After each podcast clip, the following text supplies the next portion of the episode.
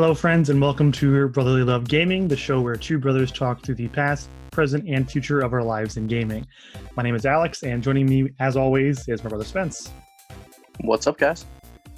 So, first off, we want to say uh, hello to anybody on the YouTube side who may be joining us for the first time. Uh, we posted a Jak and Daxter Collector's Edition unboxing last week that proved to be way more popular than either of us expected it to be.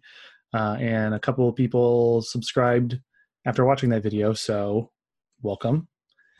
Uh, this is one of our more discussion style videos. So, we hope that you check it out and stick around. Um, second note of the day is we're going to be talking a lot about E3 this episode. The whole thing is going to be discussion about the press conferences, the games that we saw that we liked, things that we're interested in in the future.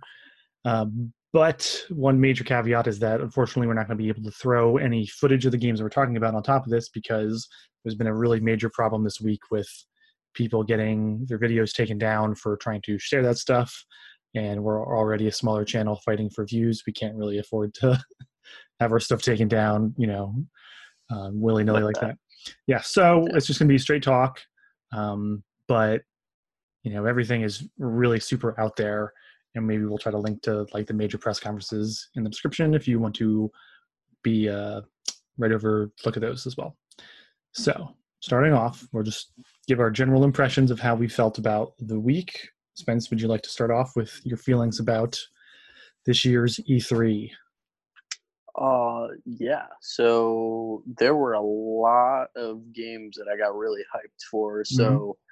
Me and you were obviously texting pretty much every time there was like a major press conference. Right, yeah. And you know, I probably sent you a dozen texts blowing up your phone, like all caps, like, "Oh my god, this is crazy! This is so cool!" Right. Um, I mean, honestly, I think the the Square press conference and the Nintendo Direct were my favorites. Mm-hmm. Um, Microsoft Same. Microsoft's was really good as well. That one was the first one I watched and it was really entertaining.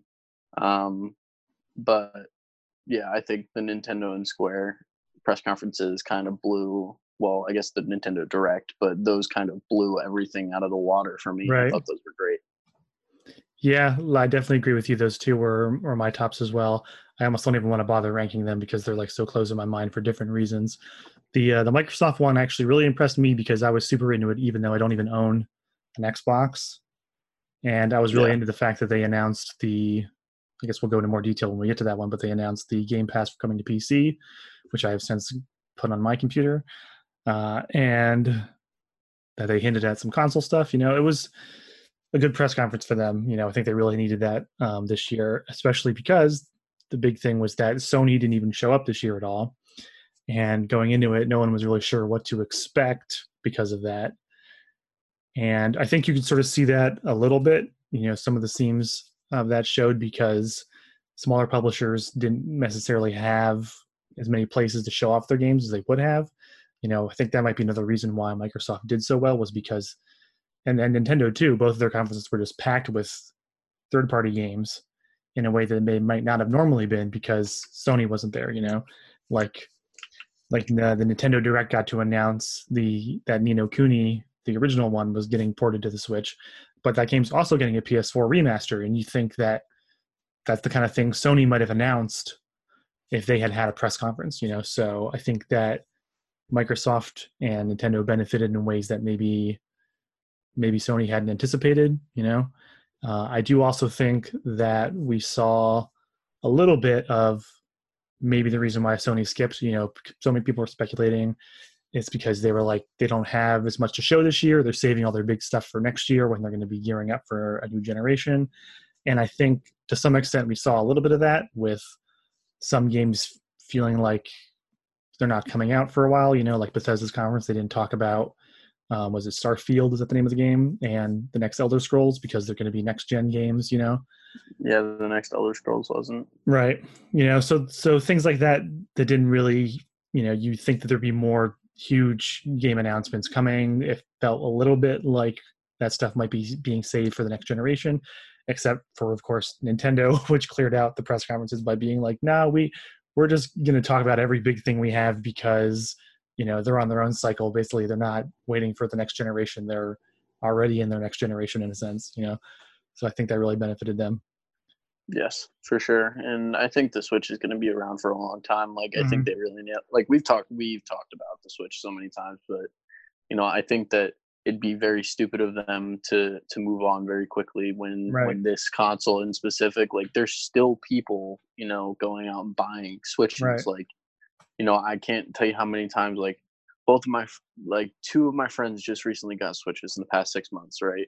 I've seen at least five to 10 people on social media that I follow that I'm friends with or that I'm acquaintances with that have gotten Switches recently. So it's like there's still a huge lifespan for that mm-hmm. console, which is super awesome to me. And that, right. that, like you said, it benefited them because they're like, no, we've got to wait for all the big news. Like we got everything that we have is going right to Switch, you know? Right. Yeah. Yeah. They were able to, to, you know, deliver on promised games and also tee up some really huge stuff for the future, which we'll get to. Because they don't, yeah. they're like, you know, we don't, we don't got to wait until next year to talk about, you know, what our next big game is going to be. Uh, so I think maybe we should just dive right in and talk about, you know, each press conference kind of in order, um, depending on how much we have to say about each one of them. So starting off with Microsoft, um, yes. what do you what do you feel like you want to hit on first here? What was the big stuff that jumped out of that for you? Halo Infinite. Halo Infinite. Okay. Oh my God, yes. Um, well, I mean, the, there's two there's two major major things that that really were kind of the the highlight of their press conference: the mm-hmm. new console, their next gen console, and Halo Infinite. Um, now, I, as much as I want to say Gears of War, I was very disappointed by Gears of War. Um, I don't know. I don't know how I feel about that one yet. Right. Um, before I go on to any highlights, because um, there were quite a few. Uh, what do you what do you think about Project Scarlet now that they gave it a name? I, I have mixed feelings because you know we've you and I have said this before, um, or I guess I, I've talked with you about this before. You know, my feeling is the thing is a year and a half away. At this point, I think that most of what they're talking about is you know plans and intentions, and but we're gonna have to wait until next E3 even to find out, you know, what is the thing actually going to be able to deliver on, you know. I had the same right. skepticism when when Sony did their, you know, closed door PS5 demos when they were showing off to people about how you know spider-man can render new york city so much faster on the ps5 because it uses a solid state drive and all this stuff and it's like you know that's great but let's let's see what it's going to be able to do when we're closer to having the, the thing in our hands you know? Uh, sure. somebody had said i forget like i think it would have been game informer maybe? They had said that apparently i should have like gone back and like watched this that like the video they showed for like the scarlet was sort of beat for beat like the exact same video just with new you know people and new lines that they did when they were announcing the 1x so they basically sort of did the same kind of like selling points, talking about you know hardware and how fast it's going to be and stuff like that. You know. Right. So, hey, 8K and 120 FPS sounds great. Let's see it. 120 FPS is is a big upgrade from 60. Let me tell you, because uh, as I've talked to you about before, like I used to play League of Legends on like, uh, well, first it was a, a, laptop which only ran 30 frames per 2nd mm-hmm. and then I got the computer that I have now. It only ran 60 frames, and then I upgraded my graphics card, and now I can run it at 120. And it's it's just a huge difference. Like whether you believe it or not, it, it's it's a lot smoother. Right. But the one thing that I wanted to to kind of talk about and why I paired Halo Infinite with um, Project Scarlet is because in a previous video you and me had talked about uh or i don't even know was it in a video or were we just talking but the um the switch and the the kind of release uh, mm, and having yeah. to have those big titles like breath of the wild and, and mario odyssey being guaranteed within the year of the switch right. coming out right you know they just announced project scarlet and said yo halo infinite's coming with this you know right like, it's going to be out when it's when it launches yeah yeah so that's that's super cool to me. Um, I think that definitely set them up for success as far as like marketing. Um, that Halo Infinite trailer was absolutely insane. Uh, I've seen both spectrums, but me and my friends are all really diehard Halo fans, and especially one of them, and he is just he has not shut up about it since that trailer. Right. Me and him actually, we were in Discord and we were watching it together. The press conference when Halo came on, and all I heard him, he was he started screaming. He's like, "Oh my god!" But um, I'm excited for that game a lot. It looks really good. Um, I don't know about you. I know that you used to play Halo, but this one, I'm I'm really hoping it succeeds and kind of brings right. Halo back to its glory because Halo Four and Five were not so uh, not so hot. Right. Yeah, uh, I like to see some more of it. You know, it looks cool, looks very pretty, and if you're into like the tone of Halo, it looks like they're definitely, you know, back in that same sandbox. Um, I don't want to be like harsh on it or sound unexcited about it just because like there are other trailers later that did the exact same thing, you know, but for a franchise that I like. So I don't want to, I don't want to sound That's like fair. I'm negative about it. You know, it's just like, like you said, I haven't really followed the series for the last couple of installments. So it's hard for me to be super excited about it.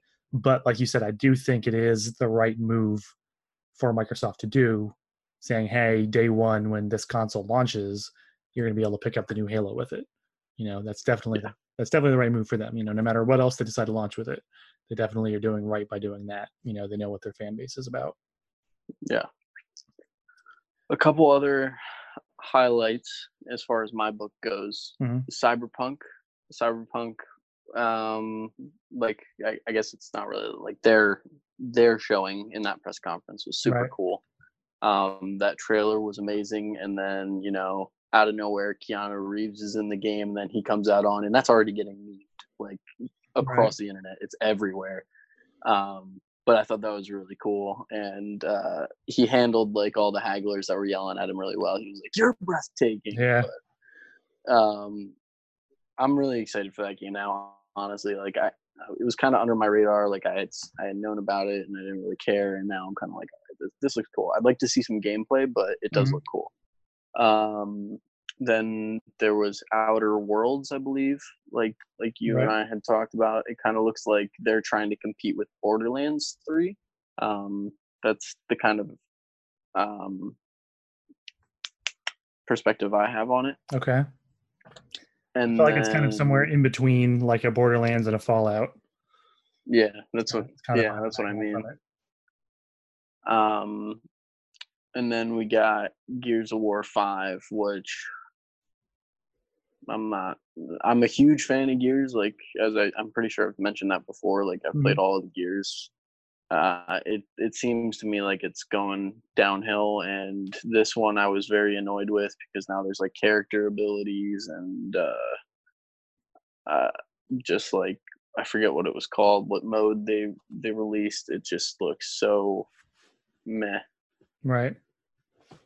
With uh, that one got Terminator DLC as well, right? That's what they're trying to sell it with. Yeah, my my friends thought it was cool, but I was just like, why the, why do we need Terminator in in Gears? Like that's just dumb to me. Right. Because that it's not even relevant. That had Terminator DLC, which I think is just kind of weird. It's just not relevant. It's just not relevant. Like yeah. you're fighting a swarm, not an army of robots. You know, like it's just weird. But overall, like their their whole press conference was really good in my opinion. Like mm-hmm. they had some really cool things. They they highlighted Game Pass really well.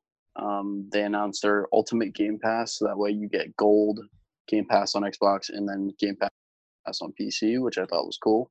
Right. Uh, did I get yeah. cut off? Yeah, I lost your video for a second there. Yeah, because I'm getting called. Okay, I'll Sorry. keep I'll keep chatting. I'm gonna. I got a message. I'm gonna message person that just called me on Discord. Okay.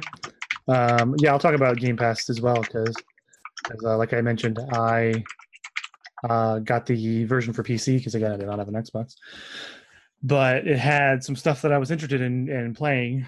You know, like I have, I actually made a list of every game, but I don't have it up right now. They have like Hollow Knight was was immediately available, and I'm like, okay, for a dollar, you know, I'll play some Hollow Knight. Um, Wargroove is on there. Into the Breach is on there. And where I think um, um, and those are like indie games that I'm into. But then they also have bigger games like Metro Exodus is on there.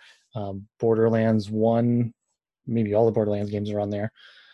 Um, you know, they seem to have made like a solid effort to get games onto the service immediately, and they've also promised that new games are going to come to it as they release. You know, which I think is pretty cool, especially again for someone like me that doesn't have an Xbox but has a computer that can run some games, but not all games, and you know, not enough games for me to really ever try to invest in keeping up with technology. You know, but for just a couple of bucks at a time, I can play some of these games that you know I am interested in, but don't want to pull the trigger on for the whole game. You know what I mean?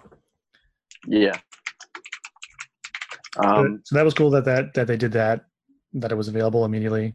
I got it. There were, I don't remember what they what they were, but there were four games that they announced that released that day on Game Pass. I can't. I'm drawing a blank, games? but well, not new games, but they were they were available to download right away. Like as of that press conference, I forget what they were, um, but they it looked like a, a solid setup of games, which was cool. Mm-hmm. Yeah, and they also showed some other games that are coming to it, like Ikenfell. I think that's how you pronounce this. Coming to it, which is like an indie RPG that I've been following for a while. Uh, was like a Kickstarter. Right. I think it was a Kickstarter, uh, like indie RPG that apparently is coming out sooner rather than later because they talked about it on here and said it's coming to Game Pass, and that's pretty cool.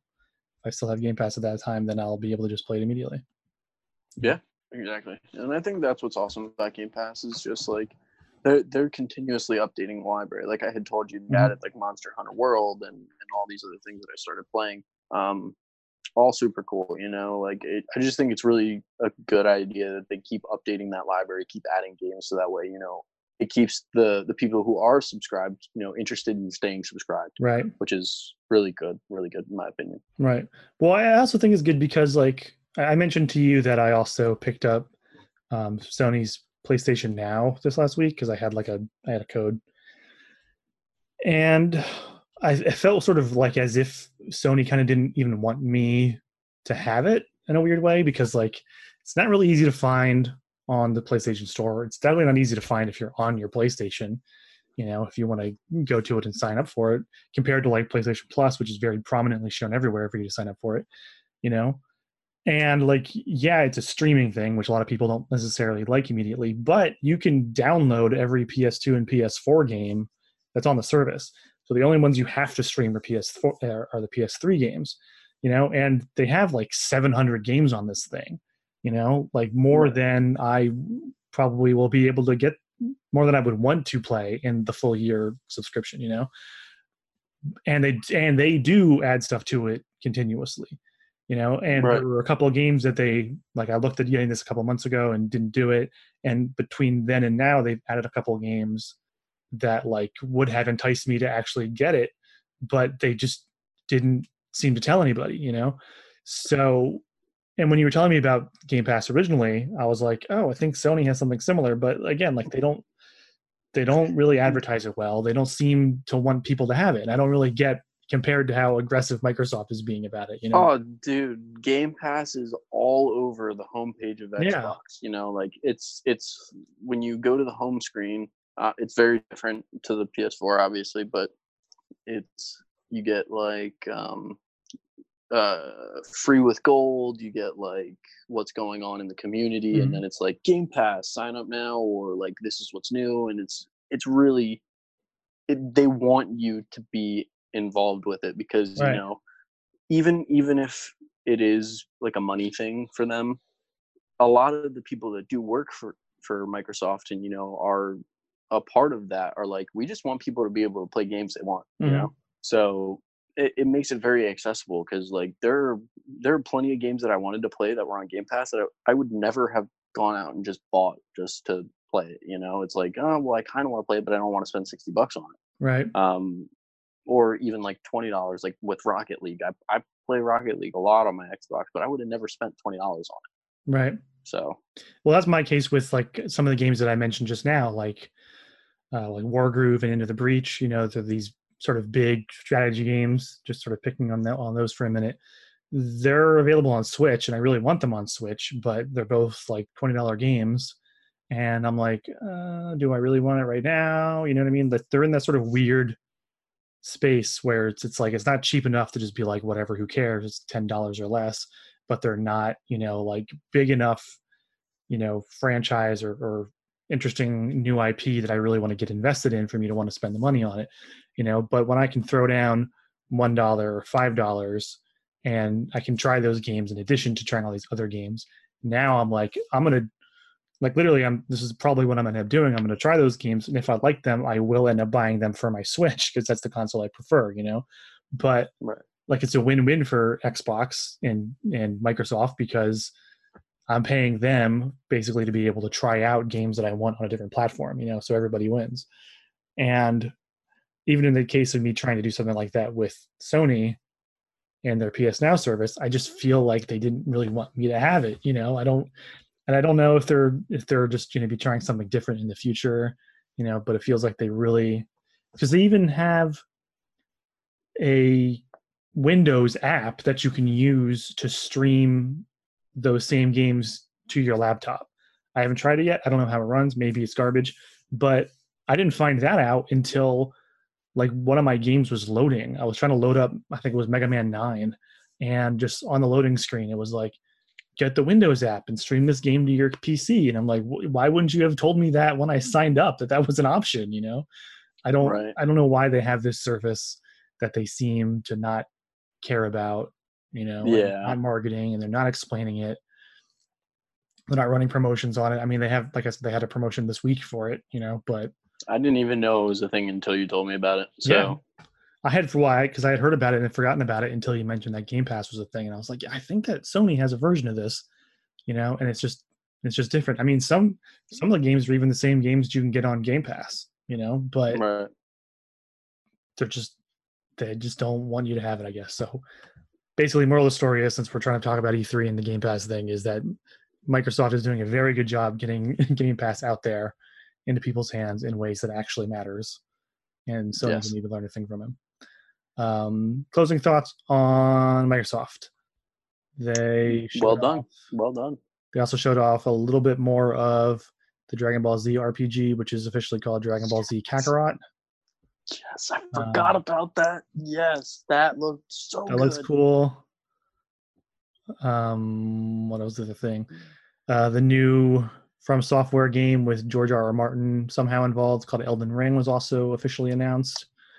Uh, cool concept trailer. I'm gonna, that it looks cool. Yeah, I'm gonna need to see more of it though to know exactly what. I mean, like I am interested because of the people involved, but I don't know what the game is yet. So uh, was, the other thing, um, was Blood Edge or something in the Microsoft Bleeding, one as Bleeding well? Edge, the Ninja Theory. Bleeding Edge. Yeah, I think so. Yeah. That yeah. looked good as well. I like that one too. Yeah. They showed off a lot of it. It looked pretty cool. Yeah, if you're into that type of type of game. Um, and then one other thing, maybe this probably is gonna be the last one for Microsoft. Um, I, I said it, I texted you at the beginning of the conference when Phil Spencer came out, um, and he was wearing a Psychonauts shirt, and I was like, he's wearing a Psychonauts shirt. Psychonauts 2 is going to be brought up.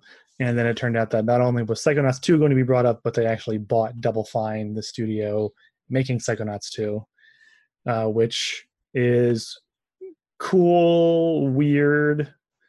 Um, I'm still not totally sure how I feel about it. I know that, you know, as long as their games are going to come to Game Pass PC, I guess it's fine. But um, Psychonauts 2 at least is still going to release on the on the PS4 where I wanted to play it originally, so that'll be fine for me. Um, Double Fine makes cool games, so as long as Microsoft keeps letting them make cool games, you know, I'll still be showing up for them. Uh, but well, I feel like um, be multi-platform for the meantime, so we'll see what happens. All right. I feel like what's his name that was leading the the Psychonauts presentation was like he he sounded like yeah he said he was super excited and he also said like that he, I think he said this that he has like a lot more freedom now mm-hmm. as far as what he's doing which is super cool because that means they can continue to do those kind of cool and wonky games, you know. Right. Yeah, and hopefully that happens because like Double Fine has got a really fascinating history. You know, like his Tim Schafer was originally at Lucas Arts. He was the designer of. Um, I, I don't want to misspeak here. I think he did one of the Monkey Island games. I think is where he started, but then he did like Full Throttle and Grim Fandango, and then broke off from them and made his own studio where he did the first Psychonauts and then done some other things since then. But like in the last couple of years, they've been an indie studio that has had to kickstart some of their games. Like they kickstarted Broken Age. Um, I Psychonauts 2 might have started as a Kickstarter. I'm not 100% sure. But then they've had like a lot of trouble with, I think Starbreeze was the name of the publisher that was supposed to publish Psychonauts 2. They went bankrupt earlier this year. Psychonauts 2 was sort of in this weird state where Tim Schafer was saying, we'll still get it out because people want it. We'll figure something out you know so they've got a just really crazy history and when he says something like you know i'm excited that i don't have to travel all around the world and convince people to give me money anymore you know like that to me is like coming from sounds like he's being sincere and as if he really honestly believes this is the right solution and we're going to be able to continue making the games we want to make you know? So yeah. so Good that could be that could be cool. That could be cool. Yeah. Um, I think it's going to be all for Microsoft. I agree because honestly, I don't do nothing other. Like I don't have any other thoughts. Like I wish Dragon Ball Kakarot had a little bit more to it, but you know, we'll yeah. get more in the future. Yeah, I mean, generally, that's my feeling about a lot of this stuff. Was that I wish there was just a little bit more. You know, that there were some more gameplay features of some of these trailers and things. You know, but um, overall, it was a good show It was a fun show.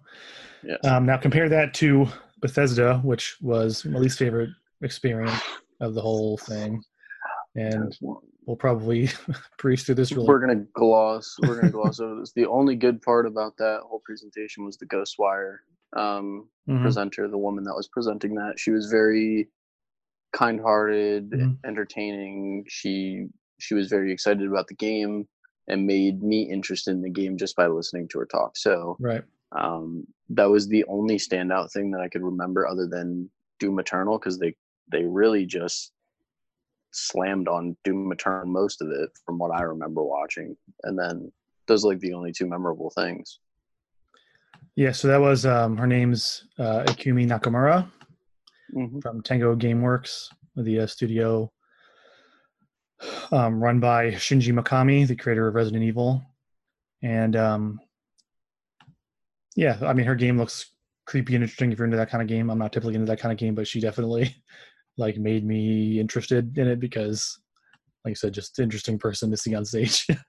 at a, especially yeah. at a press conference that I was not enjoying. You know. Yeah. So yeah, I mean, there was their whole thing was weird. You know, they started off sort of with Todd Howard doing this sort of half baked apology, not apology for Fallout 76 being such a disaster, but then also saying like thank you to the players who stuck with us, you know, which is like a weird connotation of him saying thank you to everybody who still paid for this game somehow, you know. And then they introduced a battle royale mode, which I honestly don't know who that's for. And said that they're they're bringing NPCs to a Fallout game. Just, well, wild thought. You can put NPCs in a Fallout game. And then just mobile game after mobile game. just like I just like don't understand why like a lot of these games are just like my game sucks. Let me just put the battle royale band-aid on top and now it's great. Yeah. Like it no, that's not how it works. First of all, battle royale is already super oversaturated. I've talked I've ranted about this in previous yes. videos. I'm over them. I'm over them. I, I'm over them at this point. The only game that I was excited for that was battle royale was Apex Legends. I've already died off of that like long ago. Right. Um, they are coming out with season two, so I might pick it up again for that. But that's about it. Like, there's no other reason that I want to see another battle royale ever again. Just, just stop at least for a while until you can come up with an original idea. Right. You know. Um. Other than that, it's you know, I agree with everything you said. I, I thought Bethesda just wasn't entertaining. Mm-hmm. Doom Eternal looked good, but I, I don't know. I'm not a huge fan of Doom. I've, I, don't even think I've ever played one of them. Mm. Um, and but but Ghostwire that was the highlight for me. You know, yeah. like so definitely one interesting thing coming out. Um, mm, that's it. That's all our thoughts on Bethesda. Because we don't want to bash on them all the whole time, you know. Right, and it did seem so like just, the uh, the also they also man- mentioned some new stuff for Elder Scrolls Online, which I talked to people that play that game and are really into it. Good for them, you know. But rest of Bethesda is not really anything to just give us. Just give us another the next Elder Scrolls game. I don't care about Elder Scrolls Online. Yeah, well, and they had even coming into the press to the press conference, it almost makes you wonder why they bothered to have one at all. You know, if it was just going to be like half of it Doom apology for seven Fallout 76, then a bunch of mobile games, and then Doom Eternal. You know, um, if they had said from the outset, like they said before the thing even happened, we're not showing Elder Scrolls, we're not showing Starfield. You know, don't ask about it. So, yeah, and the next Wolfenstein game's coming out in like a month, and that looks pretty cool. But I haven't played any of the Wolfenstein games, so. I that one did. Uh, it's called Youngblood, right? Yeah. That that I will give them credit for because that one. I mean, there's a lot of Wolfenstein fans out there. I've never played one. I have access to one through I think Game Pass. I think there's one on there. Yeah. But, um, on there. So I might play that one just to try it out, but other than that, I've never really gotten into Wolfenstein. Right. So, you know, if you're into it, good for you. That I mean, it does look cool. So right, and also that's the thing that, we already knew was coming. You know, same with Doom Eternal. We already we already knew it was coming. You know, they showed off some new stuff, um, which hyped you up if you're for it. But anyway, let's move on. I don't want to keep talking about it. Um, I'm yeah. going to make yeah. a uh, before we get to Ubisoft. I want to make a slight detour into limited run games which is something that I'm just going to talk about for a minute here because I know you're not really following them. I get I get their Twitch notifications all the time from our Twitch channel. oh yeah, because I subbed to them on that one. It's on my it's on my phone all the time. It's like limited run, limited run games is live, and I'm like Jesus, man. The live stream's pretty good, pretty good. Check it out. Um, they stream every day at five, every weekday at five. Um, yeah, so they had a press conference this year as well, which is like a pre-recorded thing that they did um, kind of like a sort of funny thing. But so limited run games, if you don't know, their whole thing is that they publish physical versions of digital only games, and they have since tweaked that mission a little bit to re- release like new versions of like older games. So that's where the Jak and Daxter collector's edition came from. You know, so it was inspired by the PS2 original. You know, there is a digital version of Jak and Daxter on the PS4, so they're like, hey, let's make a physical version of this so that fans of the original series can have that. And they had their own press conference where they announced like 50-ish games, and I'm not going to go through all of them. Um, you can check it out on their on their website, limitedrungames.com, for the whole list. But the cool thing that I'm going to talk about is how they somehow miraculously managed to make a deal with LucasArts and Disney. Actually, they've explicitly said Disney had to get in on this deal to publish a bunch of LucasArts games, republish, I guess, technically, a bunch of LucasArts, LucasArts games, collector's editions.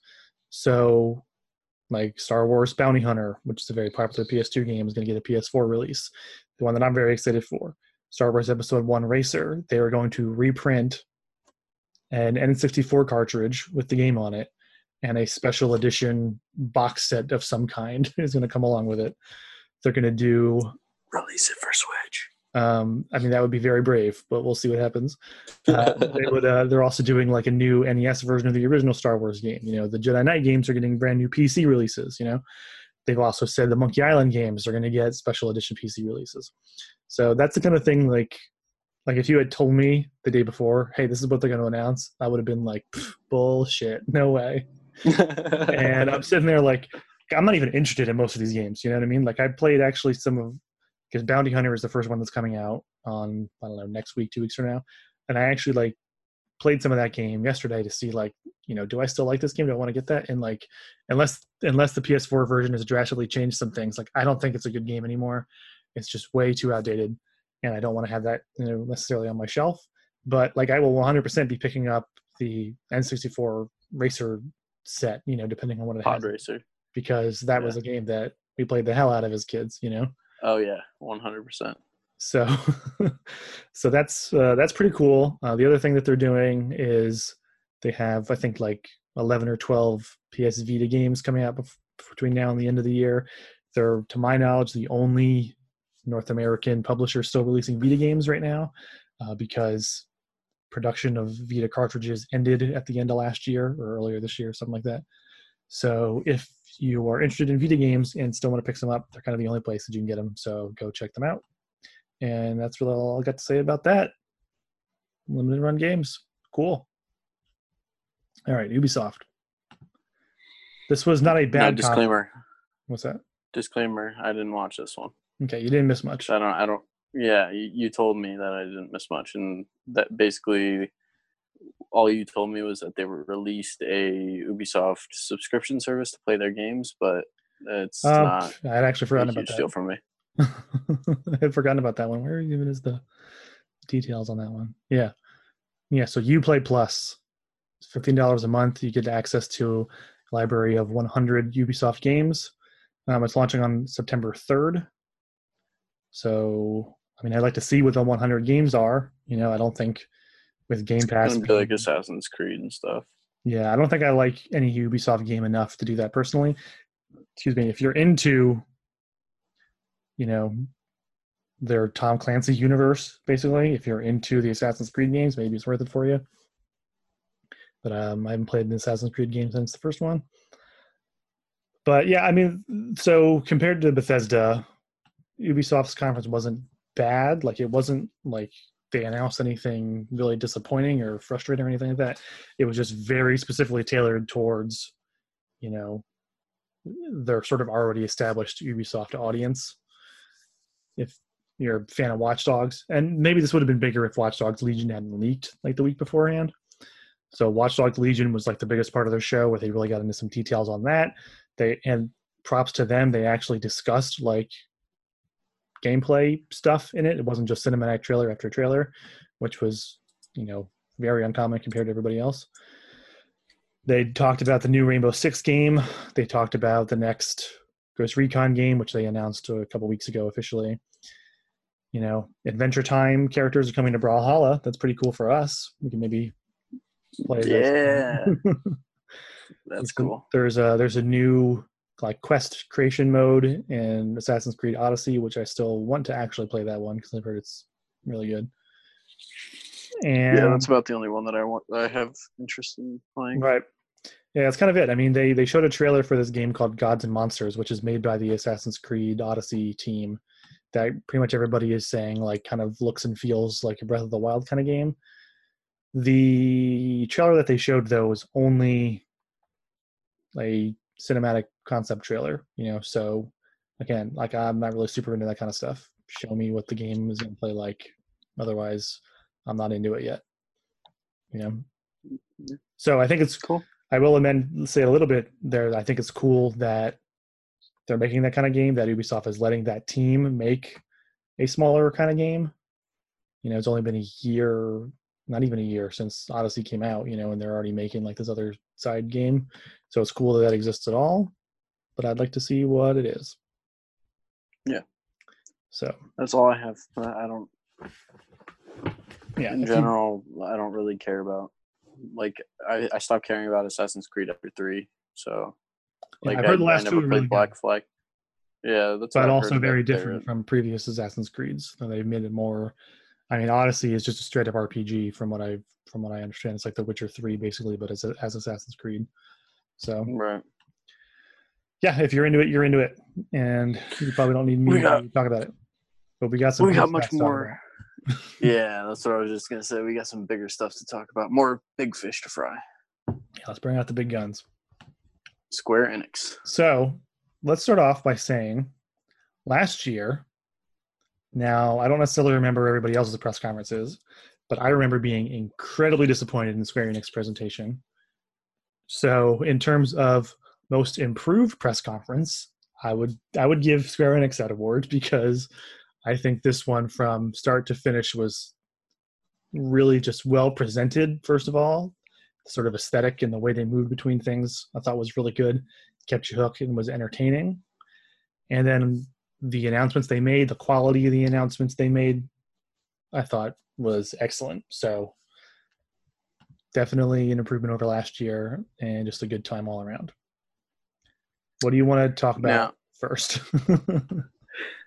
well, I have th- I only have three things. Okay. Because because I'm I'm not as into Dragon Quest and stuff as you are, or as that, that Dragon, Dragon, Dragon Quest? Right? One. No, that's not Dragon Quest. Um, what, what was that? That other game? There was another game. I, anyways, um, the Final Fantasy VII remake. Obviously, that needs to be the first thing because that's the first thing they that's showed. The first thing they showed.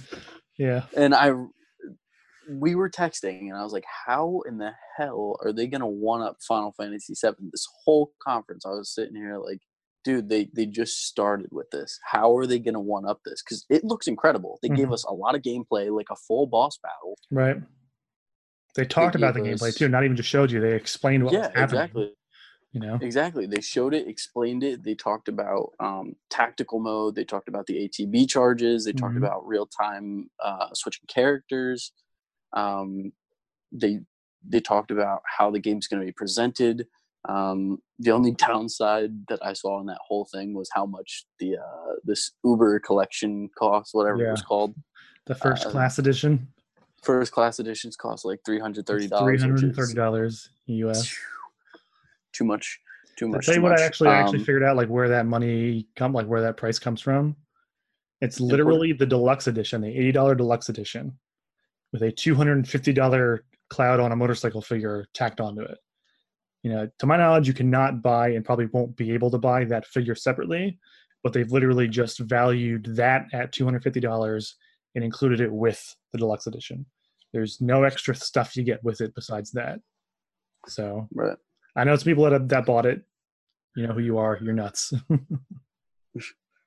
um. So other than that, I mean, that was super cool. Um, I'm really impressed with how it looks. Um, I know that you had some qualms about how they're releasing it, but mm-hmm. um, I don't want to talk too much about Final Fantasy VII because I could talk about that for forever. You know, um, the other cool thing that I saw in that press conference uh, the Final Fantasy Eight yeah, remaster. Maybe the biggest surprise. Yeah, um, which I didn't expect either. Um, which is cool for me because I never got to play eight, and I only got to watch you play seven. So mm-hmm. being able to maybe have access to either of them is going to be really cool for me. Um, and then I, don't remember much in between because I, other than Kingdom Hearts three DLC, but we're I think we should make a, whole other video about that because for those of you who have watched our previous videos, we dove really deep into the lore and stuff like that. Mm-hmm. And there's a lot of information within just that trailer that I think we want to sit down and talk about. Um, yeah. Yeah. And then, and then I kind of blocked everything out because then, like at the very beginning, there was Final Fantasy VII, and at the very end, there was Marvel. And right. I've expressed how excited I am for that game, and now I'm super excited. Um, so yeah, I, I kind of I'm, I'm, kind of drawing a blank in the middle. So if you want to talk about whatever you are most excited for, your thoughts, etc., um, mm-hmm. feel free, and I can chime in on on those games that I may have forgotten about. Okay, so yeah, so I can rattle off like the some of the cool stuff. So they they mentioned uh, that they're doing. I thought this was a collection at first, but it's not. So they're they're finally releasing US versions of two Saga games. Saga is like a spin-off of the Final Fantasy series. Um, oh, didn't they release a Trials of Mana thing too? Yeah, well, that was the Nintendo. Um, oh. Which that was something that, I mentioned, that I had mentioned to you that had been rumored and that Square didn't announce, and I was like, hmm, that's kind of weird. Uh, but then Nintendo announced it. So yeah, so Saga is created by a series by the guy who did Final Fantasy II, and started off as in the US anyway that we got the first three saga games as the Final Fantasy Legend series on Game Boy. Uh, but there's a lot more of those. So Romancing Saga 3 is coming to the US finally, and Saga Scarlet Grace is also coming. They're like two different generations of games. Um, so like the Romance Saga 3 was originally a, an, a uh, Super Nintendo game. So it's getting like an you know upgraded port and then saga scarlet grace is the newest game in the series so then you're also getting like the newest thing. So that's pretty cool. Uh, they had a little bit of an update on oninaki which is the next game from tokyo rpg factory the people that made i am setsuna and lost sphere. Mm, that studio people have very mixed feelings about. You know i haven't really played either of those games. This one to me looks kind of like that- more of the same isn't that the one about like the spirits? Yeah. Uh, yeah, I remember saying that, that that game looked cool. Yeah, um, it looks the, neat. The previous wherever the oh that wasn't a direct they announced that a while ago, right? Yeah, I think Nintendo originally announced that one. Yeah. Yeah, so that's where I remember seeing it, but right. I thought that game looked cool. I don't know what they. I must have missed that. I, I don't know if I was paying attention. Oh, I think it was when it was probably when my um my stream froze. Uh, might have been because then because you had said you, I think that that was right around when they also did the Crystal Chronicles remastered stuff. And yep. you said you had missed that, which that was the thing that I've made probably multiple comments on here before and other places saying that I bet they're not gonna say anything about it, and they didn't. they showed a very short trailer and said coming in 2019, and also said it's coming to mobile phones, which whatever doesn't matter to me. So they moved it from it was announced almost a year ago at this point. Last September they announced it. Said it was coming in winter. Then it was 2019. Now it's winter 2019 again. So I just want to play the thing. We wanted to play it internet co-op. Let me do it. Uh, they also shadow dropped uh, the last remnant remastered on Switch, which came out for mm-hmm. PS4 last year uh, as a remaster of a 360 game originally. I never played it. Um, I know people. I've heard of it. I know people that really like it. I also know some people that say it's not really good unless you're super into JRPGs. So just keep that in mind, I guess. And yeah, like you said, uh, Final Fantasy VIII being remastered, huge surprise to me because they've sort of told us over and over again that they're never going to do that one. And everybody speculated that they had just lost the source code to it and couldn't actually remaster it. So um, if you actually look up, so just looking at the trailer, it's kind of hard to envision what exactly they are remastering. So I would advise you to look up some comparison screenshots because it is a very significant upgrade. They're using it looks more like a PS2 game at this point.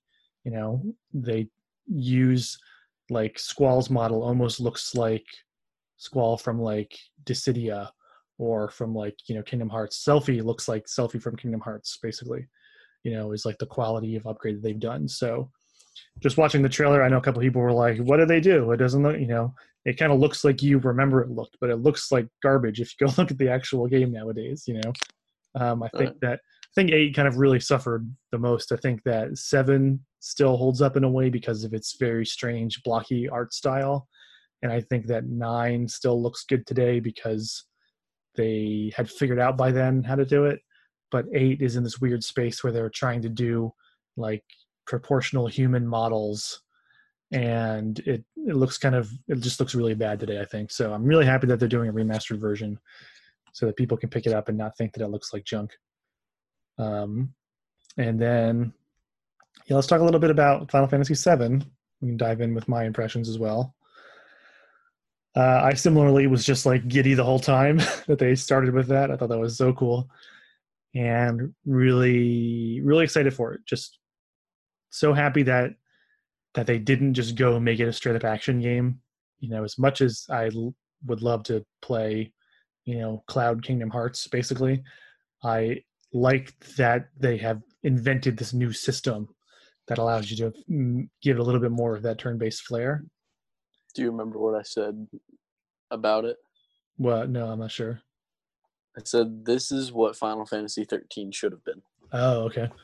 Yeah, well, and I, because... I made a, go ahead. I had made a similar comment that was um, that it was like if the way the way that you can like pause the world basically to make decisions is how Final Fantasy 12's system works.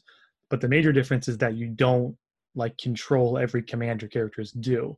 So you set up like these scripts basically that they that they run where when they see a, an enemy they just automatically start attacking it until you tell them to do something different. So it's like that if you just controlled your normal attacks too is sort of what it looked like to me which i think is cool because it means to me that they sort of figured out you know a more kinetic way to do that kind of system which i think is really cool. Um, from some impressions that i've heard of people that have actually played it at e3 apparently there is an option if you want to just like turn that stuff off and just play it as Cloud Kingdom Hearts. You can actually do that, which I think is kind of interesting because of how in the show they said that your normal attacks don't do very much damage. So I'm kind of interested to see how the game balances, you know, you being able to not necessarily use all your abilities, or if they give you other ways to use your abilities. That's pretty interesting to me. So we'll see what that pans out to be as they do more demos and stuff like that. You know. Um, and there was a lot of confusion around how exactly they're going to be releasing the game, like you mentioned. So we'll talk about this briefly. For starters, Spence, unfortunately, you're not going to be able to play the game when it first comes out because it's going to be exclusive to the PlayStation 4.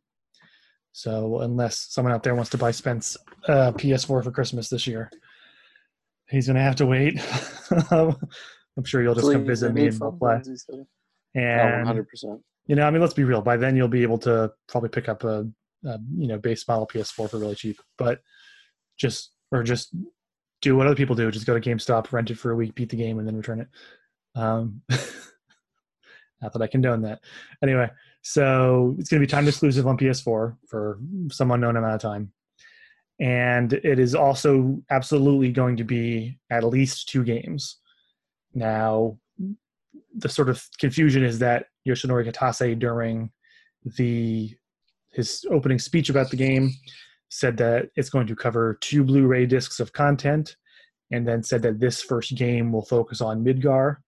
So, as far as I know, no one's actually gotten like a clear read on this. If he meant that it's going to be two Blu-rays on just the first game you're going to get is two discs worth of stuff, or if he was trying to allude to the fact that there you know, or if, if that was just him saying it's going to be more than one game, you know. Um, he's since has been asked, "Do you know how many games it's going to be?" And he wouldn't commit to an answer, saying that they're working on game number two now as they're finishing up game number one, and they're not 100% sure if it's going to be just two games, three games, four games, even, you know. So that could get really out of hand really fast you know, you can imagine the world where it's four games and you don't play game four until 10 years from now, you know, which would be insane. But you got to also hope that the development of those games gets faster as they go along because of the fact that they're working with the same engine, you know, that they're working with tools they know, with assets they've already created. You know, you don't have to rebuild the cloud every time.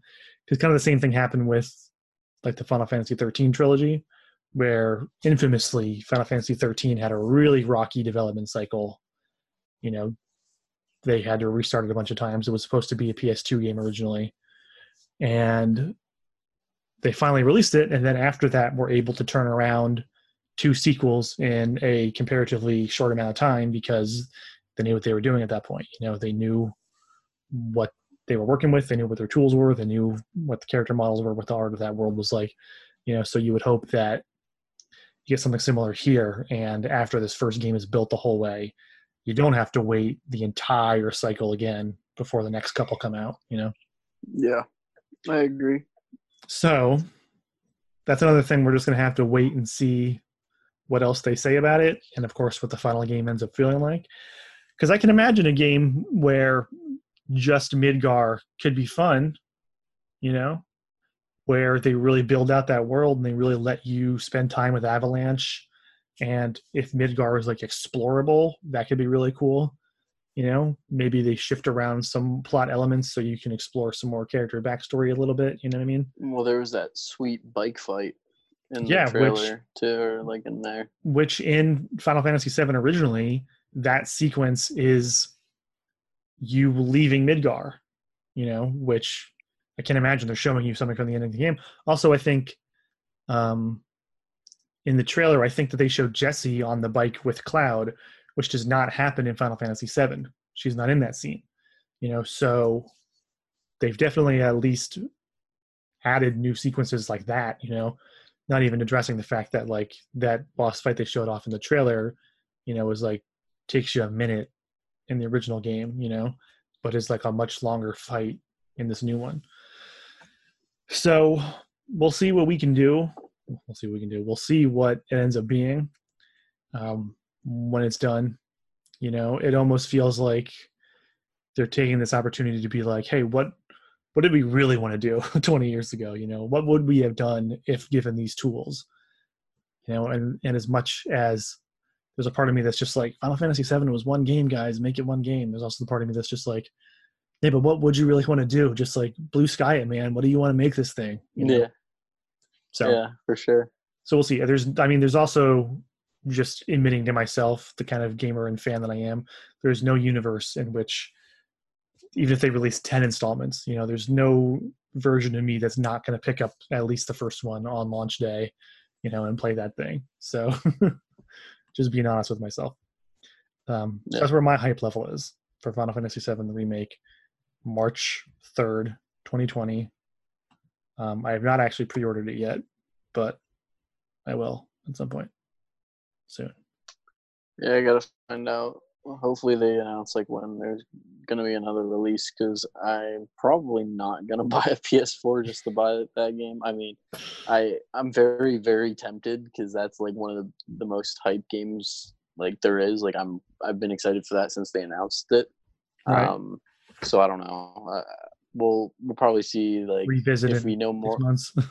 yeah, you know, if we know by you know February, January that it's coming out like whenever, uh, like maybe a relatively soon time on a different console, like you know either Xbox or I doubt it'll come to Switch honestly with how good those graphics look. I don't know. Yeah, Switch will be able to handle that. Um, well, they're putting so The Witcher Three on the Switch somehow. We talk about next. Gonna, yeah, no, but I would actually be really surprised if oh they lost you again. Uh, I'd actually be really yeah, surprised. They keep calling me. If they announced when it's coming to other platforms, you know, usually when you have these sort of time exclusivity deals, they don't want to announce that because they want everybody to pick it up on the original console first. You know, so they want people to buy PS4s just to play Final Fantasy VII. yeah. You know, so hey, I bought I bought a, a, PS4 to play Final Fantasy 15, even though that's actually on three uh, on Xbox One as well. So yeah, so that's Square Enix, who is one of my favorite developers publishers, and I am happy that they seem to be getting themselves back. Oh, you think we're done talking about this? They had a rough couple of years. You oh, I forgot about Avengers, didn't I? Dude. the second most hype part of that whole conference for me, and you're just trying to no. no. Well, you yeah, were typing, and I had to fill in the space. Yeah, sorry. It, these these guys keep calling my phone, and it keeps cutting me off of here. So I told talk about Avengers. Discord. I don't have as much to say about Avengers as you do. So, dude, it looks incredible.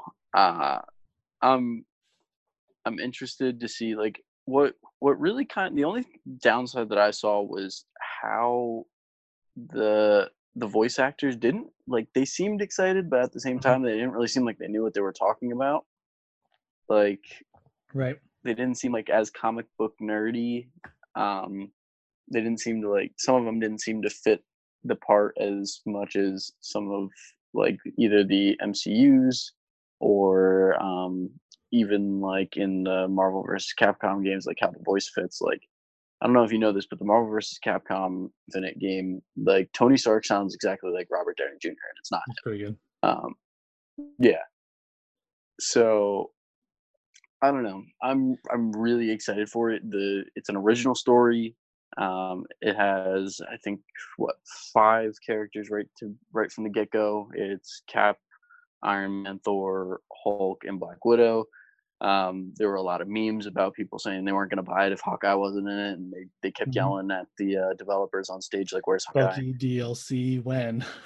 yeah, Bucky and Hawkeye. I'm I'm sure there will be it because you know w- the way that the MCU has evolved, the whole Marvel span. You know, there's so many characters now that people know about and want mm-hmm. compared mm-hmm. to you know 10 years ago when you were playing or I don't even know. It was probably like what 15 years ago when Marvel Ultimate Alliance came out. No one really gave a damn about Hawkeye back then, you know.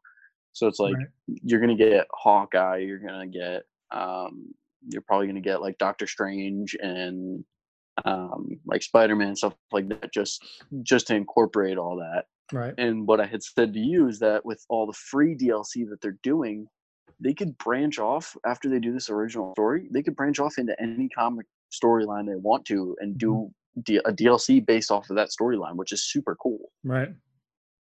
Yeah. I'm excited for it. It looks really cool. The story seems really cool. Um, I don't know what else to say about it, but the gameplay looks like a lot of fun. Um, and I'm just really what interested gameplay? to see where it goes. They showed a little bit. There's like mm, that's like my one major gripe. There's like two shots that look like it's an over the shoulder third person action camera of like the Hulk jumping and, and smashing some stuff on the Golden Gate Bridge, and then uh, one other character doing something similar. You know, but, but other than those two moments, like there's there wasn't really too much that really screamed gameplay to me. You know, it was mostly just right. You know, cinematic stuff. Um, so right. like, I'm interested in uh, like the fact that it exists, and Crystal Dynamics is obviously a very talented developer, and that they're trying something different. You know, um, personally, I need to see more to be convinced to get the thing. You know, not that not that they need to compete, but if I'm going to be like, I'm only going to buy one Marvel game in the next year, like I'm just going to pick up Ultimate Alliance because I know what that looks like and it looks cartoony and fun. You know, this one looks like they were trying to go a little bit for the MCU, but couldn't quite like get MCU exactly because obviously the MCU has its own thing. So, all right. Um, also, yeah. I just when uh when they first introduced Iron Man, I was like, okay, yeah, like the voices are, are, are pretty decent. And then like as the trailer went on, I was just like, that's just Nolan North, isn't it? And then it was Nolan North. And then when they had the scene that they showed of him talking to, I guess was talking to Bruce Banner. Um, yeah. I, and then I, I'm sure he did the mocap for it too.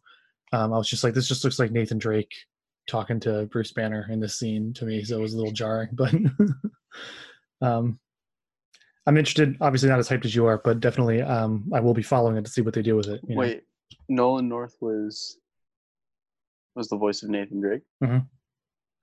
That's hilarious because he's playing something in Marvel, and now an MCU actor is playing Nathan Drake in yeah um, in the movie.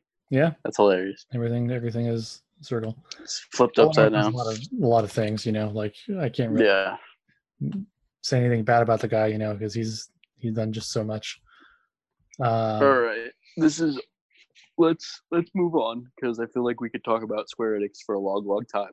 Yeah, well, like I said, Ooh. my my favorite developers, and they're back back on their game. So, boom. absolutely. All right, so let's talk about what we've alluded to before about Nintendo came out swinging, saying, "Oh, you're saving all your stuff. You're saving your big announcements." We're coming out hot. Yeah. Um, I don't want to dive like too too deep because there's just so so much that we might have to make some other videos about specific games. Mm-hmm. Um, just because they they announced a ton of stuff, right? And right. and with the with the Nintendo Treehouse, they gave a lot of gameplay with everything. I love Treehouse. So, yeah, so there there was a lot of stuff that we might have to you know just kind of generally cover. We could do. Then, like since we talked before about Pokemon and and like the new mechanics. Like we could do an entire thing talking about like the new stuff they showed off in the Treehouse demo because there's like some crazy stuff that like we didn't even get to, you and I haven't even talked about privately that they showed off in the demo that I'm just like what? Like this is crazy. What are you doing? So yeah there's just yeah. So let's just I guess go through it um as highlights for you. big as we can. So uh, I feel like I'm the only one who's really excited that the Dragon Quest hero is coming to Smash. No, that trailer um, was so cool. I texted really, you and I was like, really cool. Trailer. I was like, yo, that was awesome. Like Dark Marth and, and Meta Knight are just beating the hell out of Link, and then it's like when all hope seems and lost, and it's like, oh no, what's gonna do? And the hero yeah. just comes in and Because I thought it was. I mean, it's cool enough that they opened with Smash in the first place, you know, and then yeah. the trailers are really good. And so the hero had been rumored for a while but nobody was really sure how they were going to do it. Some people thought they were just going to do Erdrick, who is one of the costumes for the hero, um, but he's like one specific iteration of just generically the hero in all Dragon Quest games, and so it looks like you can be the one that they, the main one that they show off. Lost again. The main one that they show off in the trailer is the hero from Dragon Quest XI, also known as the Luminary. So at first I was just like, oh, they're going to do the Luminary, but then they just called him the hero. And then later in the trailer, they show the hero from all Dragon of Quest them, 8, and then Dragon Quest Four, and then Erdrick from Dragon Quest Three, and definitely at least those four are going to be like actual costumes for the character. And then, but there's like, I guess during, is if, if it's the final smash, maybe they show sort of like similar to Joker's final smash, where it's like the, what's it called, the all out attack, where like his buddies from Persona 5 come into the fight. Um, there's, there was like shots of just like a whole bunch of Dragon Quest heroes showing up to, to fight at the end. Um, so I thought that was just really cool. I'm excited to play as them and just change them up. And also, I don't really know how the mechanics work, but he's got some unique mechanics compared to everybody else as well. You know, seems like it's sort of a unique take on like um Shulk's, you know, system of choosing different buffs. He looked um, a lot like Robin, a mix of Robin and Link to me. Yeah, actually, like the like way Robin selects his, his stuff. Mm, yeah. Um, so back is coming this summer, which is cool because it's summer now. Um, so any day now, please. Uh, I imagine it's probably going to be more like August, basically at this point, because um, Dragon Quest Eleven Switch is coming in September. What was that? September twenty seventh, I think. Yeah. Um, which I guess I'll just talk about briefly for now because um, I've said before I'm a little I'm a little annoyed by it because we just got the PS4 version last year, and there are they like almost immediately announced the Switch version was coming, and the Switch version has a whole bunch of extra stuff in it. You know, there's new features. There's like new quality of life features. There's new like mechanics, and there's also new story content for like your supporting characters. Right. So I kind of just stopped playing Dragon Quest Eleven when I heard about that that they were adding new story because I'm like, if this stuff isn't coming to the PS4 version, I'm just gonna pick up, you know, the Switch version on Black Friday or something when it's probably cheaper, you know, and then just play through that one, um, which seems to be a recurring theme these days. Ahem, ahem, Dragon, Final Fantasy 12, Zodiac Age. Ahem, ahem. Um, so yeah, so that's that's my hype Dragon Quest news what I thought was really cool is that they started the presentation with Smash and then ended it with Smash. Right. That was the funniest trailer I think I've ever seen in my life. Because like the depiction, I was just like, why are King K. Rool, DK, and Diddy Kong just chilling in this treehouse, right? Mm-hmm. And then you, you know, they go up to the window and it looks like Banjo and Kazooie, and then it's like, ah, it's Duck Hunt just trolling you. And then Ben and they're all like, "What? Like why?" And then Banjo slams down on Duck Hunt, and then they're all like, "Yeah!" yeah! And I was like, "That's all of that's all of us. Like we're all yeah. like, oh my god, yes, Banjo and Kazooie." He looks really fun to play. Like yeah. really he good, good, really too. strong. Like the design is yeah, really like really, yeah. It looks really strong. The character design looks really good. Um, the abilities look crazy good. It it just all looks awesome, and I'm really hyped for that. I don't think any of I don't know if any of us saw it coming. I don't know if you did or not. Um, um we, there were like rumors, like I had. There's hoped, been rumors, and it's, he's he's been like the most requested character, you know. Yeah. For a while. For years, now. yeah, for years, you know. So it's like it's really exciting to finally see that. Um, and then there were I mean, I know that they started and ended with well, not technically ended, but there's something after that that we'll we'll talk about. Um, but just to highlight a few of the other things, I'm not going to dive too deep into them because we had already seen gameplay of it. But mm-hmm. Daemon X Machina looks super cool again. Right. Uh, Astral Chain got uh, what looks to be like actual gameplay in in the trailer now, mm-hmm. which I it looks really another really cool really Treehouse demo if you're interested. Yeah, I didn't I didn't get to watch it, which I'm going to probably watch it because I want to see how that game plays and because I'm really interested in it.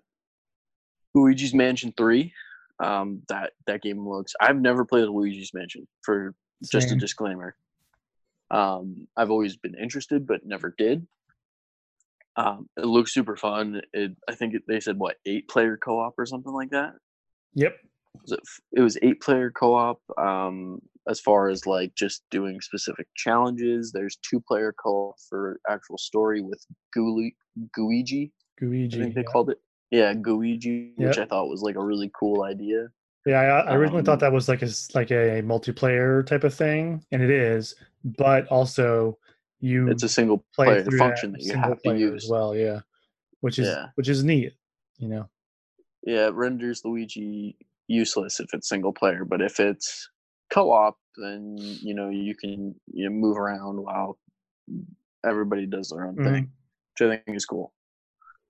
Um, those are just like my kind of highlights. I mean, Dragon have you, uh, have you come around on? Uh, have you come around on Link's Awakening at all? I know you. Yeah, that trailer like that trailer looks pretty cool. Yeah. Yeah. I, yeah, I think so. I think I'm gonna pick it up. I don't know. It's, and the uh, the I'm still like so on... I already pre-ordered the amiibo, and uh, I've been trying to get my hands on the special edition, um, but of like the actual game, but haven't been able to get a pre-order lockdown yet. I'm so like still on the fence, but then like at the end, because like like I said, I never played the original. I have no idea what the original like is about. Nothing, mm-hmm. none of that. At the end, I don't know if this is like actually true or not, it, but it looked like Dragon Roost Island from Wind Waker to me. I, am assuming it's not because Drake Link's Awakening came way before that, mm-hmm. but it looked a lot like that, and I was really curious, like, oh, what's what's in the egg at the top of the thing? So I'm like, eh, I guess I might play it to find out. Right? Yeah. So, and they've also introduced this really cool thing that's like a dungeon builder mode. Yeah. That you yeah, yeah, yeah, with Dampé. Pieces. Yeah, which is which I think that's really cool. That's going to be a lot of fun. Yeah, I just really really like 2D Zelda. You know, like I've said before, that Link Between Worlds is probably tied with Breath of the Wild as my favorite Zelda game. You know, um, just because I really like the way they feel and and how you can run around and stuff like that. So I'm really excited for this one. I I at first was like not totally sold on the aesthetic, but now that I've seen more of it, I'm like, yes, this is great. Link is adorable. He looks very brave, and I got that amiibo, and it's gonna be a good time. September 20th for that one. I'm only shaking my head at the fact that you put Breath of the Wild in your top two, but it's a good game. That, good game. Good game. Horrible ending. I've already wow. said that. That's my opinion. I mean, everybody's entitled to their opinion, but I don't uh, even put Breath of the Wild in my top five. Let's address. But let's address that then. Let's just, just, just jump that's to that. what I was going to talk about. Because um, I wanted to so, talk. I wanted to talk about one other thing, but we'll we'll wrap back around to that. Um, so I had actually heard that when they so uh, at E3 what they what they'll do for like press is they'll screen like bits of like Nintendo will just show them the whole direct beforehand so they know here's what is going to be announced, here's what you can be writing about, be prepared for this, here's what's going to be in your appointments, blah blah blah blah blah. But apparently, what they did for this was that they didn't show the Breath of the Wild thing at the end. They cut the video right after I forget who it is that comes out, if it's the president of Nintendo or who it was, after they come out after the Banjo trailer, and they're like, "So what do you think? We hope you liked our games. We have more to announce in the future," and it just cuts. But in the actual direct, he goes, "We have one more thing," and then they play a trailer for a sequel to Breath of the Wild, which this is why I said before that I didn't want to like bag on the Halo Infinite trailer because like this is the exact same kind of thing where it's just like, you know, this is the, so, trailer for a game that you really want. So, remember, I was already. I'm kind of a Breath of the Wild hater when it comes to that, but because I just don't think it's to me that game's not hard. You can you can beat it very fast. It like there's a lot of things that I don't like about it, but it's still a good game, right? So like all the way up until the final boss and the final cutscenes, I think it's great. I'm more excited for the sequel than I am than I was the original game after like I beat it because I was right. like after after I beat it I was like I don't I don't care like get this out of my sight like I was really annoyed with the way it ended and then now it looks like Ganondorf has a true humanoid mm-hmm. form again, which looks freaking right. awesome. Everybody's speculating, yeah, looks right super good. Um, it, has got to be, dude. It's literally identical to to like his mm-hmm. character mm-hmm. model, etc. That or it's well, actually, I don't know if I can say that. You never beat Skyward Sword, did you? Uh, no, but I know, but I know about Demise. Okay, he he does look like the the final. That character looks like the mm-hmm. final boss in Skyward Sword as well. Um, the only what I was saying to I was talking to my buddy the other night. He was like, "Oh yeah, I saw this trailer. Like I've never played Legend of Zelda, but it looks pretty like really cool." Um, I was like, honestly, like if they were gonna do anything with Breath of the Wild, I was kind of hoping they would have done a prequel about why Link ended up in the the healing chamber. Like, that's in the game. That story you didn't do that stuff.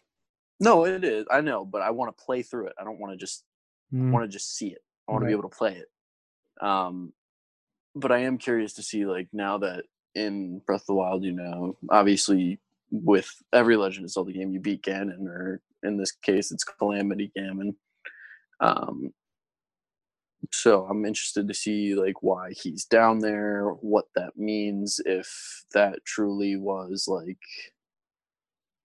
like was that humanoid form controlling that and it was just like a small portion of his power and that's why right. you know he was able to be held back by zelda for so long or or what you know like i right. think that'd be a really cool take on it and i'm also interested to see how zelda is incorporated in the game now that she's not stuck in hyrule castle holding him in the whole time. Right. Because in the trailer it showed them side by side in a lot of the scenes so. Mm-hmm.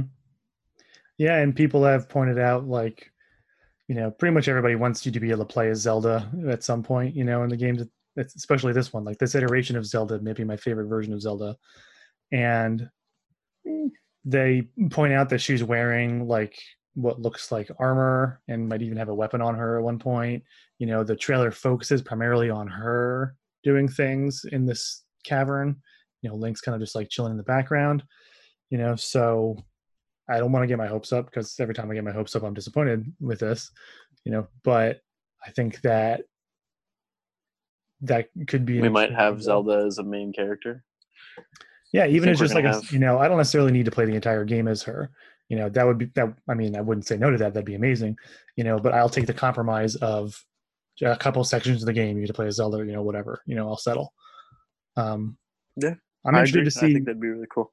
I'm interested to see how they expand on that world because you know so much about the appeal of Breath of the Wild of the whole game is just exploring and living in that world and just you know being a part of it and doing what you want to do and you know we've done that now at this point so how do you make that fresh again you know how do you not just do that but one more time kind of a thing you know i mean even though right. like yeah me like I do still pick up Breath of the Wild and just start a new save file and just do something new. You know what I mean? But for an entirely new game, you got to go just one step more. So there's some interesting things in the trailer. The castle seems to rise up out of the ground at the end of it. You know, so maybe the landscape gets changed somehow. That could be interesting, kind of like maybe a, a dark world kind of a thing. You know, from previous Zeldas. And right. I also would like to see how does you know Ganondorf play into all this? As obviously we know, before he became Calamity Ganon at some point, you know, in the timeline, we knew him as Ganondorf multiple times. So, how does he incorporate into that now?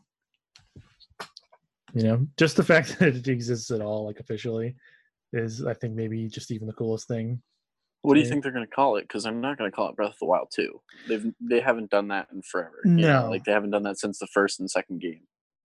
When even the second game was just called Zelda 2, Link's Adventure. You know, not even the Legend I mean. Zelda 2. Yeah, um, I don't know. I don't know what they would call it. I would think maybe they would.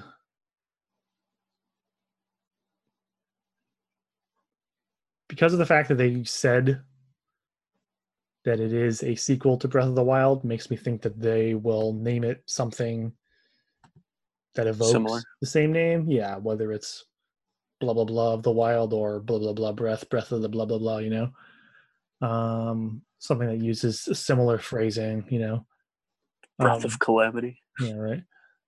You know, cool. there's a lot of different ways that they could take it. They could do like, you know, like Link Between Worlds isn't actually like a direct sequel to A Link to the Past, but it takes place in the same world, you know, so they do something similar there. That's a similar type of phrasing, and I could see them doing something like that, you know. I've seen some a couple websites that you can actually pre-order the game already that do call it Breath of the Wild 2, and somebody made like a box art for that that says Breath of the Wild 2, which is obviously not like I, I don't think it's going to be called Breath of the Wild 2. I don't really see them doing that at all. You know, that'd be very surprising to me. But they could do a lot of different things with it, you know, short of just calling it a totally different name. Because I think that they would want to. I mean, it's I think the best-selling Zelda game, you know, one of the best-selling games on the Switch. You'd think that they would want to remind people that it is a sequel somehow, you know. Right. So, Breath of the Wild Two, Ganondorf's Revenge. well, we do know like it. It has to be a direct sequel though, because like it is. It absolutely is. Yeah. That's what I mean. You know, like they haven't done that since what Majora's Mask. Mm-hmm. But well, even Majora's Mask well to Wind Waker, but it's on a different mm-hmm. platform. So yeah, but well, but with that, both of those cases, whole... and with so like Zelda Two is a direct sequel to the first one. You said Majora's Mask, Phantom Hourglass.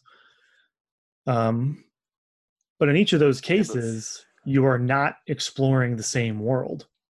Exactly. In Majora's Mask, you're not exploring Hyrule anymore. You're in Termina. Phantom Hourglass, you are I forget where, somewhere else in the in that ocean. Doesn't matter. Um, Zelda two, you're exploring North Hyrule. Um, totally different area. So which is part of me wonders are we going back to the same Hyrule that's different, or are we somehow opening up a totally different world? You know, are they going to go Wind Waker on us? And because like with when with the the castle rising up out of the ground, you know, yeah, flood the whole thing.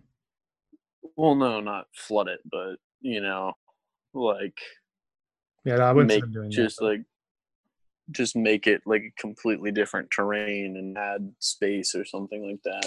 I don't know.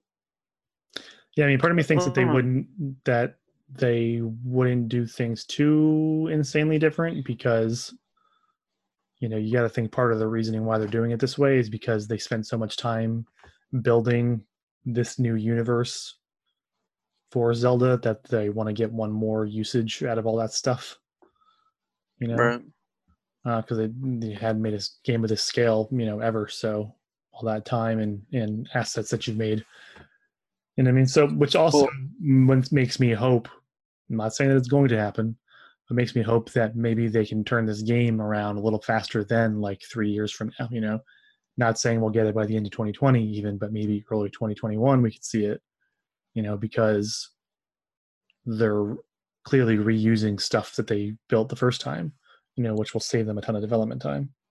Kind of like what I said about what I was just, Final Fantasy earlier. What I was just thinking is um there there aren't really traditional dungeons in that game, right? So it's mm-hmm. the um, divine beast. The only real traditional dungeon is the castle, right? So what if when you know the castle rises up, there's like a shift change, and then all these dungeon secret dungeons or like even like bigger versions of the shrines are revealed, right. and those are like more like traditional dungeons that you have to complete, and like this is where something's hidden, right. etc. You know what I mean? Yeah, I think that'd be a cool way of doing yeah. it because I like traditional dungeons. I thought the divine beasts were way too easy to complete. Yeah, I don't think anybody would complain if they like reduced the number of shrines, but like made them more dungeony. You know what I mean? And yeah. in the trailer, there's like a shot of presumably where they are that looks like it's like the mouth of a cave, but there's like some sort of ornate animal thing around it you know, which kind of evokes the idea of like a more traditional Zelda dungeon, you know. So you doing something like that makes you think. Again, they're just throwing stuff out in the trailer that could mean anything, it could mean nothing right now, but you know, that does make you think maybe they are going to do something with dungeons. You know, I would think, yeah. like that was sort of one of the major criticisms of Breath of the Wild was that like you said, it was much easier than a lot of the other Zelda games. And it didn't have traditional dungeon structures, you know, except for a couple. I think that goes hand in hand, though. Yeah. I think that goes hand in hand though. The fact that there weren't traditional dungeons is the reason that it wasn't as difficult. Like that could be part of it. I mean, because well, uh, every every Zelda game has like its own sort of approach to dungeon design. You know, even within the same game, some games have very simple, straightforward dungeons, and some games have really more complex dungeons. You know what I mean? Um, some games, you know, a lot of people dislike Skyward Sword for being incredibly easy because, you know, Fi explains everything to you.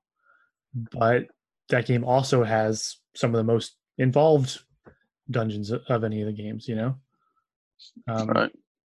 You know, I would think that if if you're going to bother making a sequel to Breath of the Wild, that's probably the place you should go.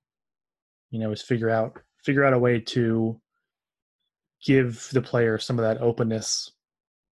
You know, with still making more traditional feeling dungeons.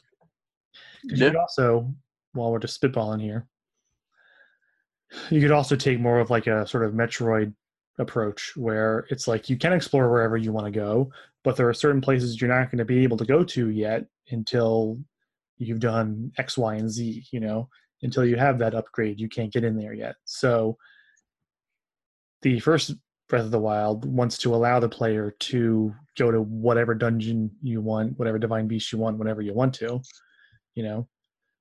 But you could imagine them saying, well, let's still allow that to an extent, but there are still, you know, gates basically that you can't progress to a certain point until you've got this item, you know, or until you've done this thing.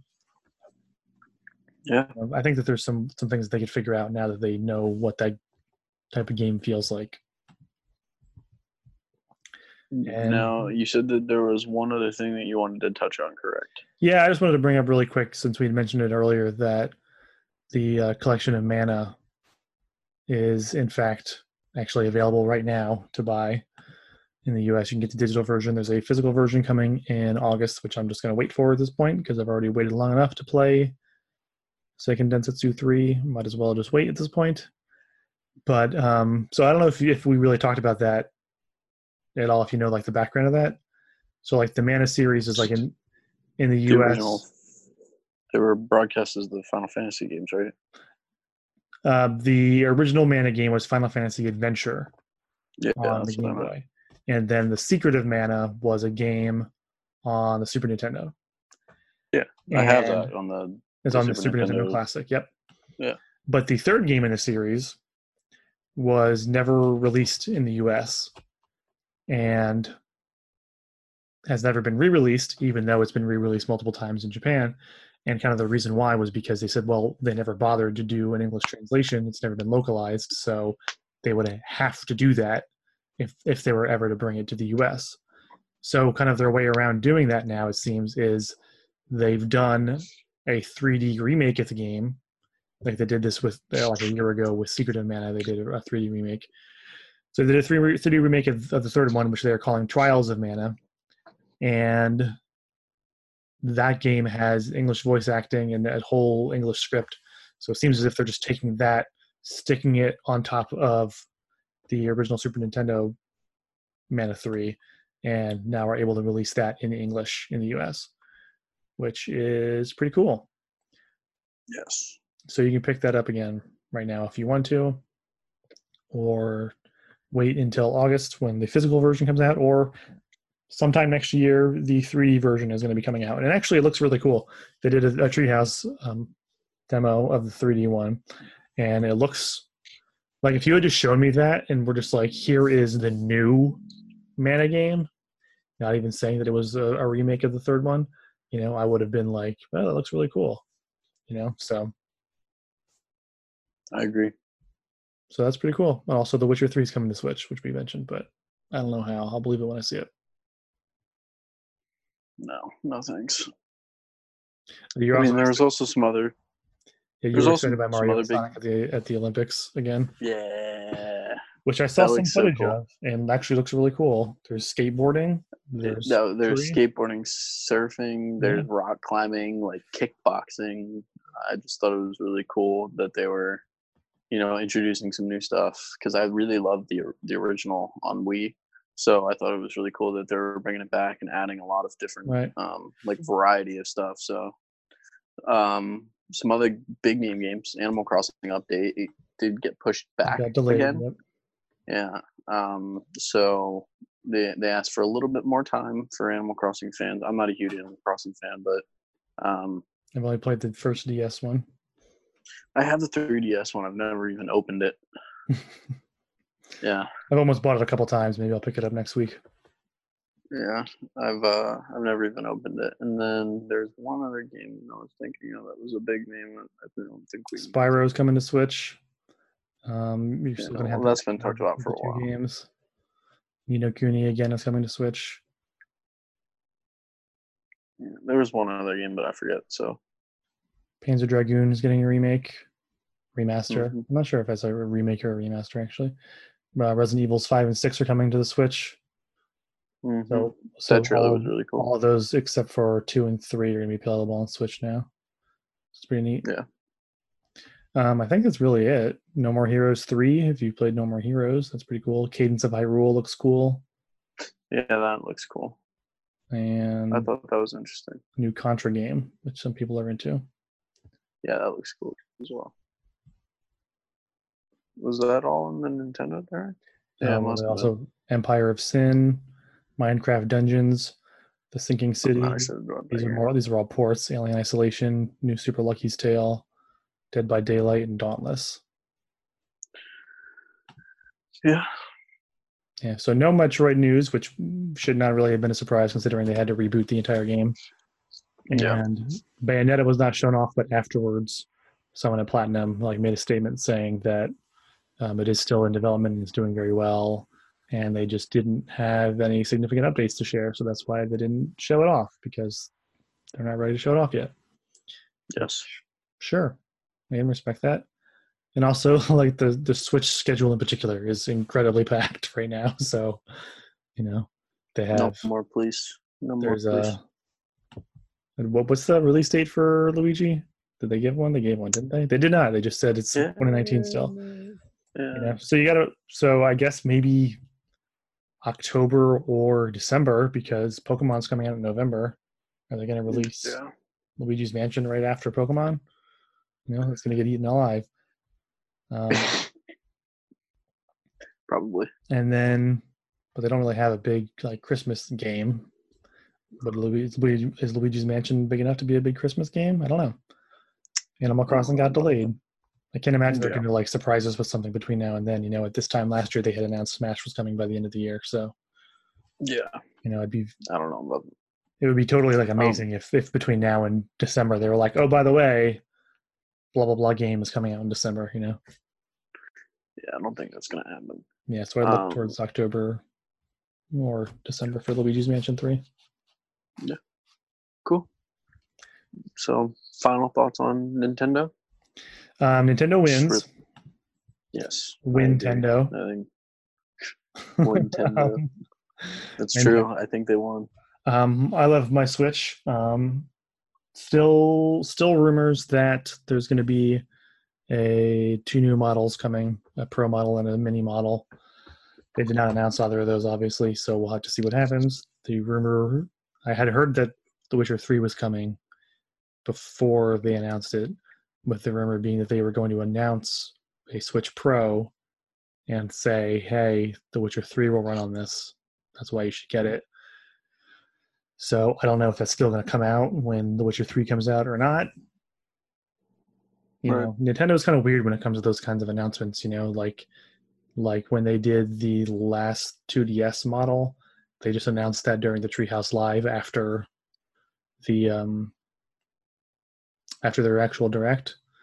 You know, like you can imagine Nintendo like a month from now being like, "Oh yeah, by the way, we have our own event now because we're that good. We're gonna have our own event to talk about two new Switch models coming before the end of the year, Christmas time. Go get your new Switches." You know, so yeah, I could I could see it, but yeah, I agree. Nintendo wins. Yep. Um, overall thoughts on E3. It was really good. Um, this is kind of more towards the the pod. Huh? So my wallet's gonna hurt for a little while. Yeah, true. Um, They pre-ordered all pre-ordered all the amiibo they announced, so that's good. Yeah. So E3 as a whole, really good. Um, I don't know what just fell. Um, but I'm excited. There's a lot of games that that look good. There's a lot of games that oh god, really. There's a lot of games that aren't so good. Um, but we'll see if anything changes by the time they release. Um, one thing I didn't mention, uh, now this is probably going to be like an exclusive for the podcast listeners because it's way back in the first section. Um, Microsoft Battletoads. I thought mm. that was really cool. I thought that was a, a nice little because that was like a, a pretty big thing for right. a while. But yeah, I don't really so have much connection cool to that series to have been excited about that, but cool. yeah, that was cool. Yeah, so I think yeah, there was a little something it. for everybody this year. You know, like there's some E3s yeah. where, you know, with my sort of more niche, maybe RPG leanings in games, I'm not always satisfied. You know, um, but yeah. this year was good for me. I think it was good for people that like things that I don't like. You know, everybody got a little bit of something this year, even without Sony being there. So, you know, there's a lot of talk about. to show we don't need Sony. Yeah, well, not even, not mm. even that. You know, I think it just because people were like speculating, oh, if Sony doesn't show up this year, you know, maybe that spells the beginning of the end for E3. And I don't know. I think maybe it's. I'm not sure what it's like on the ground floor because I'm obviously not there right now. But in terms of what we saw from home, I think they adapted pretty well. Everybody was able to, you know, show off their own stuff. And I don't think you know, it's the beginning. It's a, if it's a little, yeah, I mean, if it's a little smaller of a show, that's okay. You know, you I don't, don't even think it has anything to do with that. I mean, I've already said some. I'm a very clear hater of Sony at this point. Um, I mean, I'm not like a hater hater, but I, I do like my old PS2 and stuff like that, and certain PlayStation exclusive games. But I can undeniably say that I hate Sony's attitude. So, you know, maybe they were just, you know, like, well, everybody else is, you know, teaming up and working together. I'm not coming, you know, like, because right. they're just alone. Like, they don't want to cooperate with anyone. So, you know, well, I, I think it was actually a better. They had a, they announced some kind of like gentleman's agreement basically with Microsoft about how they were going to jointly work on streaming together, you know, kind of as like a response to to Google Stadia, which we didn't even talk about because that wasn't technically an E3 thing, but they did a press conference right before E3. You know. Yeah, well, that can Stadia be different video. But um, wasn't it a? Oh, it's Connect. Yeah. Yeah, they call it Stadia cool. Connect. Say not Nintendo Direct. Yeah. yeah, I don't know. I mean, I think I, I think that things like I think it's good for, in a sense, the industry to be able to say, hey, here's one time every year where we know people are going to be interested and we know people are going to be excited. So let's lean into that, you know, because it's fun even for for fans. It's fun to be excited about, you know, Final Fantasy VII for 10 minutes at a time. You know what I mean? Right. You know, so I think that kind of stuff is good, and I think they still managed to do that even without you know one of the platform holders there. Um, so I think that just shows how in the future they'll be able to adapt to whatever the situation ends up being. You know? Yeah. 100%. Cool. All right, well, let's wrap this up. Um, yes. I'm trying to get a computer update right now. Nope, save that for later. Yeah, my uh, my device is dying. Okay. I have less than 10% at this point. Mm, okay, well, then we're in the danger zone. So let's finish up here. Um, I think we're going to do. Uh, I like the idea of us talking about Kingdom Hearts DLC speculation, so we'll do that in the future probably. And then yes. there's going to be more um, it seems like people have really attached on to my Jak unboxing, um, which is great because I've talked to you before. I've I've so almost done so many unboxing videos like in the last year, you know, that like I just was like, yeah, no one's gonna care. So clearly, clearly people do care. So I will start doing more of those because I I pick up a lot of stuff that I could do that with. So. And actually, with we're only a, about a week away at this point. Mm-hmm of going to too many games. Yep. So you know, I I'm honestly I think I'm just gonna do some vlogs. You know, like you and me, we'll we'll walk around, hopefully get some footage with some some developers. I know I plugged it before, right? But you know, and I'm I don't know about you, but I'm planning on entering the Smash tournament. So maybe you know while I'm playing. You can get some footage of the screen or something. We'll, right. we'll see. we'll we'll talk about talk about all that, but some some exciting stuff to to see in the future for everyone. Mm-hmm. So yeah, maybe we'll do like um I know I'm gonna be buying a bunch of junk, so I'll maybe do like a convention pickups video on Sunday, you know, because that's gonna be next Friday, the 21st to the 23rd in Oaks, Pennsylvania, Greater Philadelphia Expo Center, I believe is the full name of the place. It is. Greater um, Philadelphia Expo. Yeah, we talked about a little bit before. I mean, again, if you're new here, um, it's a good time. You can come check it out if you're in the area.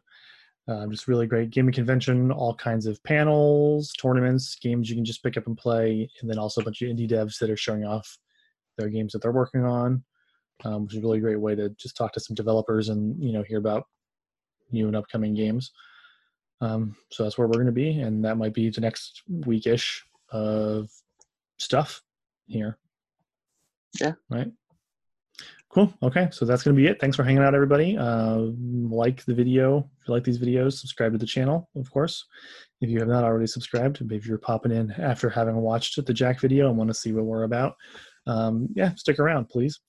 Um, you can also check out our Twitch channel where we do sporadic streams. We are at Brotherly Love G1. Uh, follow us on Twitter, also at Brotherly Love G1, where we will announce things like streams, so you know when we're actually streaming. And I think that's all the socials. Um, if you're on the podcast, because there is an audio version of this show as well, please leave us a full length thing. iTunes. Yeah, we got a couple of really good ratings on iTunes. Um, I haven't checked it recently to see if we have any like worded reviews, so those are very appreciated. If you like feedback, um, and you know, if you want to see me open up a box of something, let me know, and I'll. Uh, yeah, you're picking up all kind of zany crap all the time, so you know. I really am. We so. might do a little more of those. yeah, I probably should talk about about that kind of stuff more because it is kind of, you know, not weekly, but multiple times per month at this point where I'm grabbing things that I can show off. So seems like people yeah. like that, so we can talk about it. but all right, that's it. We'll see you all next time. Thanks for hanging out. See you. Bye.